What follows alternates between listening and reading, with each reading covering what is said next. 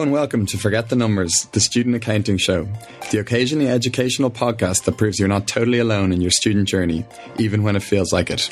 I'm Connor from the education team, and I'm taking over as host today, even though Alan is here beside me. Wow, that's uh, I knew he's eventually trying to push me out of my job. Yeah, slowly, slowly taking over. Um, so today, what we're going to look at, we're kind of getting into week three now, and although hopefully you've all started to study, we're going to focus on what exams you should do next, what subjects you should look to do if you're still considering what to do for the June sitting. So I suppose, firstly, Alan, is there any particular order that you have to do your ACCA in for those not familiar? No, so um, the ACCA give you a lot of flexibility, and I think the recent, well, not the not so recent now, in the last year when they got rid of all the numbers, and even though students are still calling them F6 and P4 and all those type of things, um, the reason they got rid of those numbers was to try and um, encourage students to do the exams within reason in whatever order that they like. Yeah. So they still have to do their applied skills exams and complete them before they move on to the strategic professional.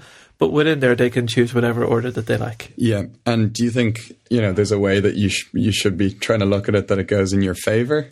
Like, is there recommendations you'd have, let's say, at applied skills of what order people should do, what subjects they should maybe look to do in a certain order? Um, I think personally, the, there's a couple of things. Um, some people struggle with numbers, um, with doing calculations and, and things like that. Um, and in applied skills, there's a lot of paper. You've got the tax and performance management, financial management. So audit is your really is your only really escape when you're doing applied skills Yeah. from the constant calculation type question. Fun escape A fun escape. with a bit of audit. I wouldn't personally describe it as a fun escape, but you as your audit background might. Um, so I think you kind of have to use audit as maybe a little bit of a natural break um, in that. And I think when you're looking at something like audit um, and around financial management, performance management, um, and some people get confused if you do if you do performance management and then go straight into financial management. Some people might say it's the same thing, um, not very different at all, um, because it's just all calculations. And I guess if you haven't done the work, they might look it might look confusing. I like the way the the order naturally was by Yeah. the numbers. Uh, I do think it, it helped you along the way. Um, but I think do whatever you feel more comfortable doing, but maybe have a little bit of a. I, I'd use audit as a little bit of a buffer, as a break. When you've done performance management and tax, you've probably had enough of calculations for a while. Yeah, and there's there's obviously links between the subjects at applied skills and strategic professional. Do you think you should, if you're moving up to that next strategic professional level, look to maybe if you're sitting SBR, do have done F4 quite recently? Do you think that's an important part of it? Yeah, and, and again, it's it's back to your skill set. If if F4 is a subject that you really struggle with, um, there's definitely an argument. Well, maybe you leave financial reporting until your last applied skills, um, and it's, it's a really good base for doing SBR then. Yeah. So you have F4 done, and then you're used to the consolidation parts, and that will really help you when you move forward to SBR. But equally, if you struggle with financial management, are you better off doing Yeah. AFM next, and and that's the thing. I think a lot of people look at um, are getting getting a little bit too complex because if you think how early um, performance management is, advanced performance management is always considered one of the later subjects, and, Yeah. and if you look in the numbers basis, that's a, that's a huge gap. So again, it's about doing a little bit of planning um, in advance. Um, but realistically, will it help slightly? Yes. Um, but I think most students, what happens really, you study for an exam, you go in the exam, even if you feel like you've done well. I think any of us who are students, if you asked me the next day to do the same exam paper, we'd have forgotten half of what we learned in the last minute for that exam. So there's an element of yes, it's it's useful, but it's not very. I I wouldn't make decisions based on that and try and over strategize. Yeah, yeah.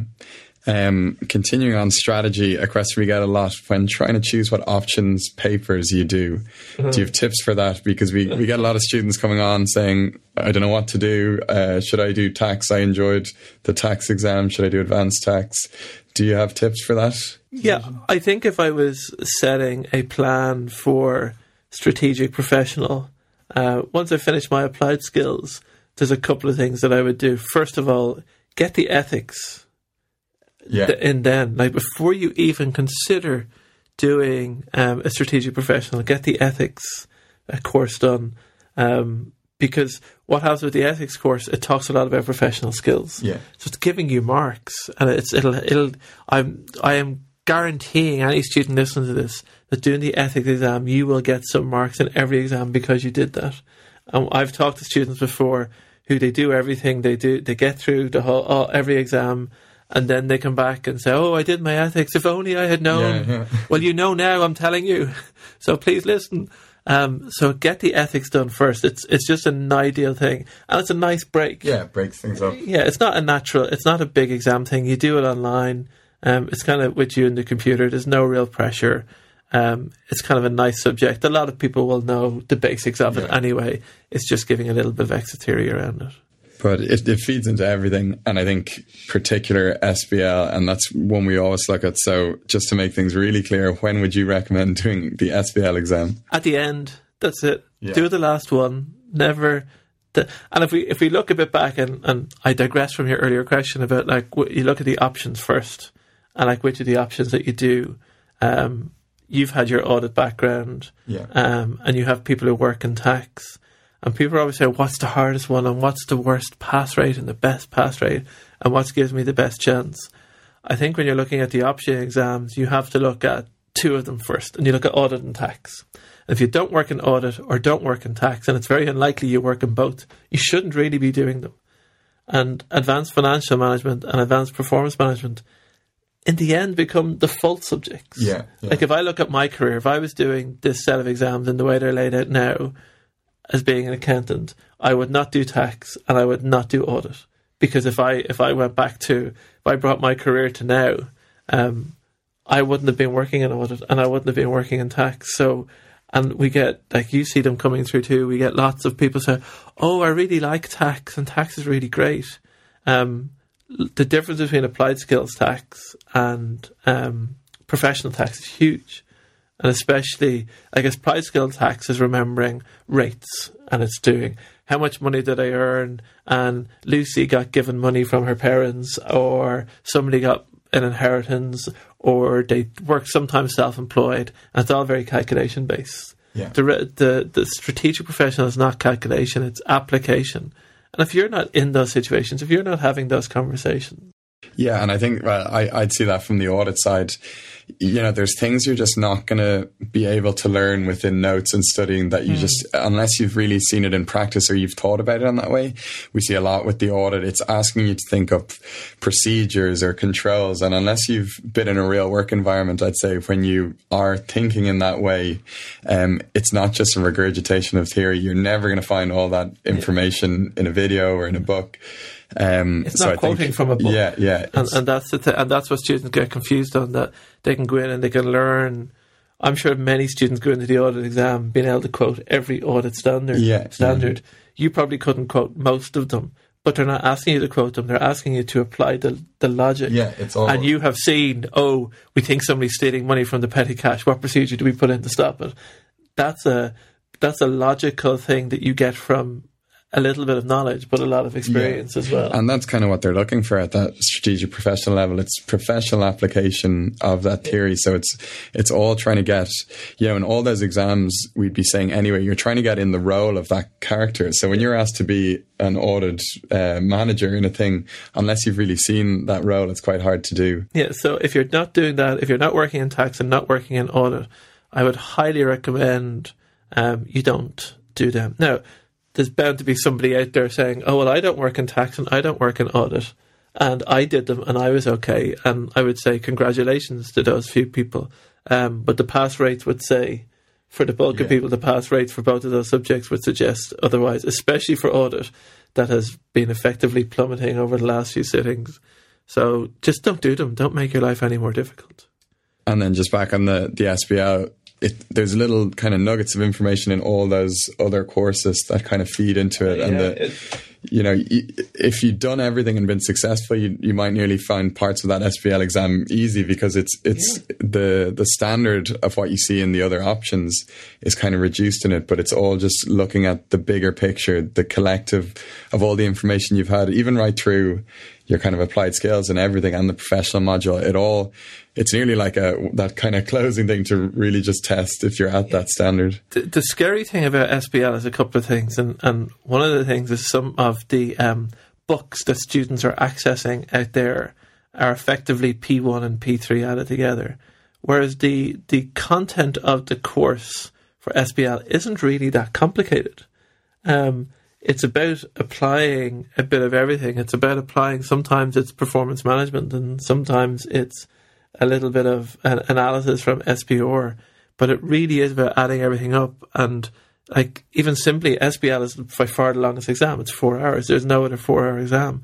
So why would you choose to go and do a four-hour exam and not do any of the three-hour, fifteen-minute exams as a way of building up to it? It's like it's I don't know training for a marathon, running five k tomorrow. I'm going to do the marathon on Sunday. It's okay. I did my five k today. That like think if you just think about it logically, you build up to the hardest one and give yourself every opportunity to pass that. So like, why would you do a four hour exam? And I think there's other like if you if you do decide to do audit as well, definitely doing SBR before audit will help as Yeah, well. yeah. Um, there is definitely a link between that because of obviously the financial standards.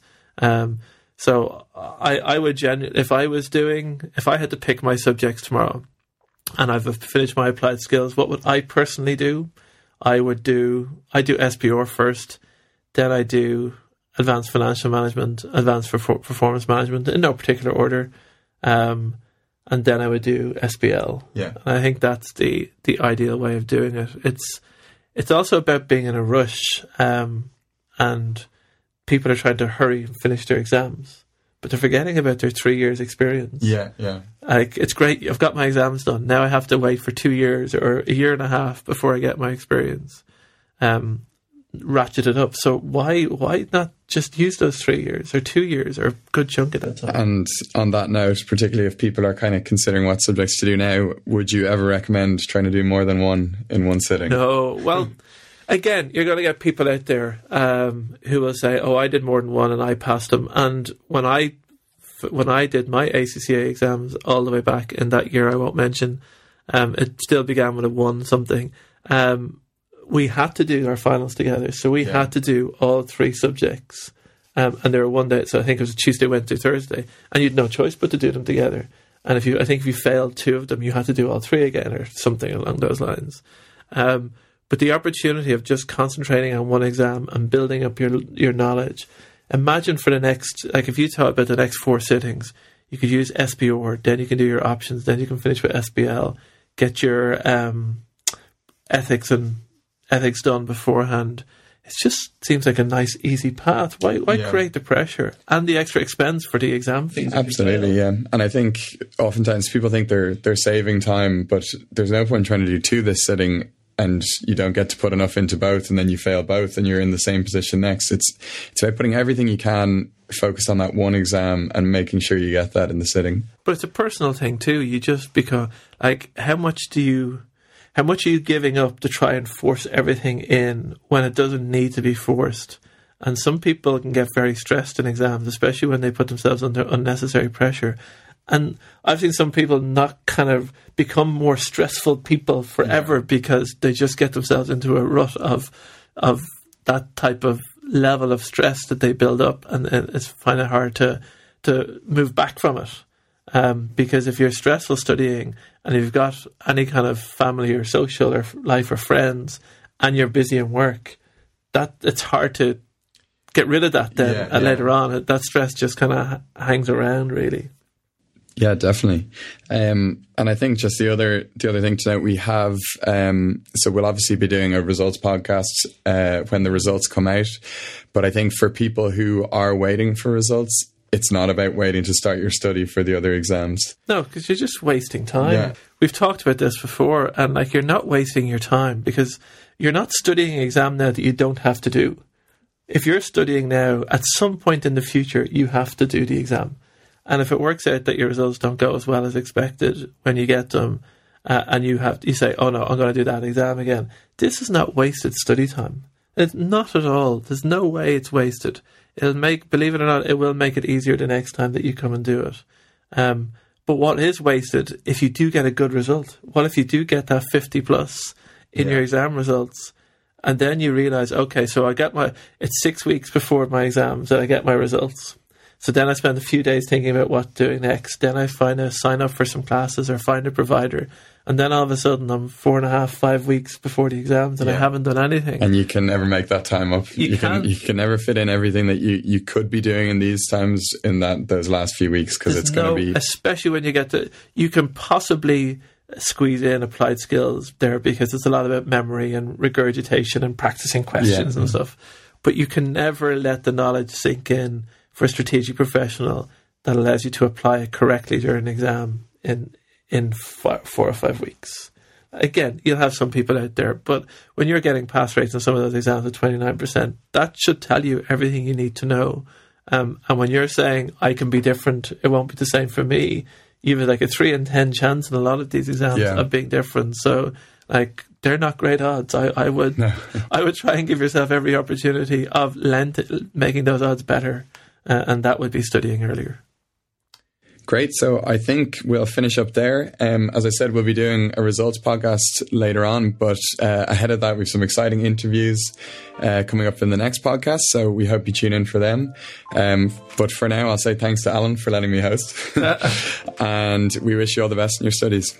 Bye bye.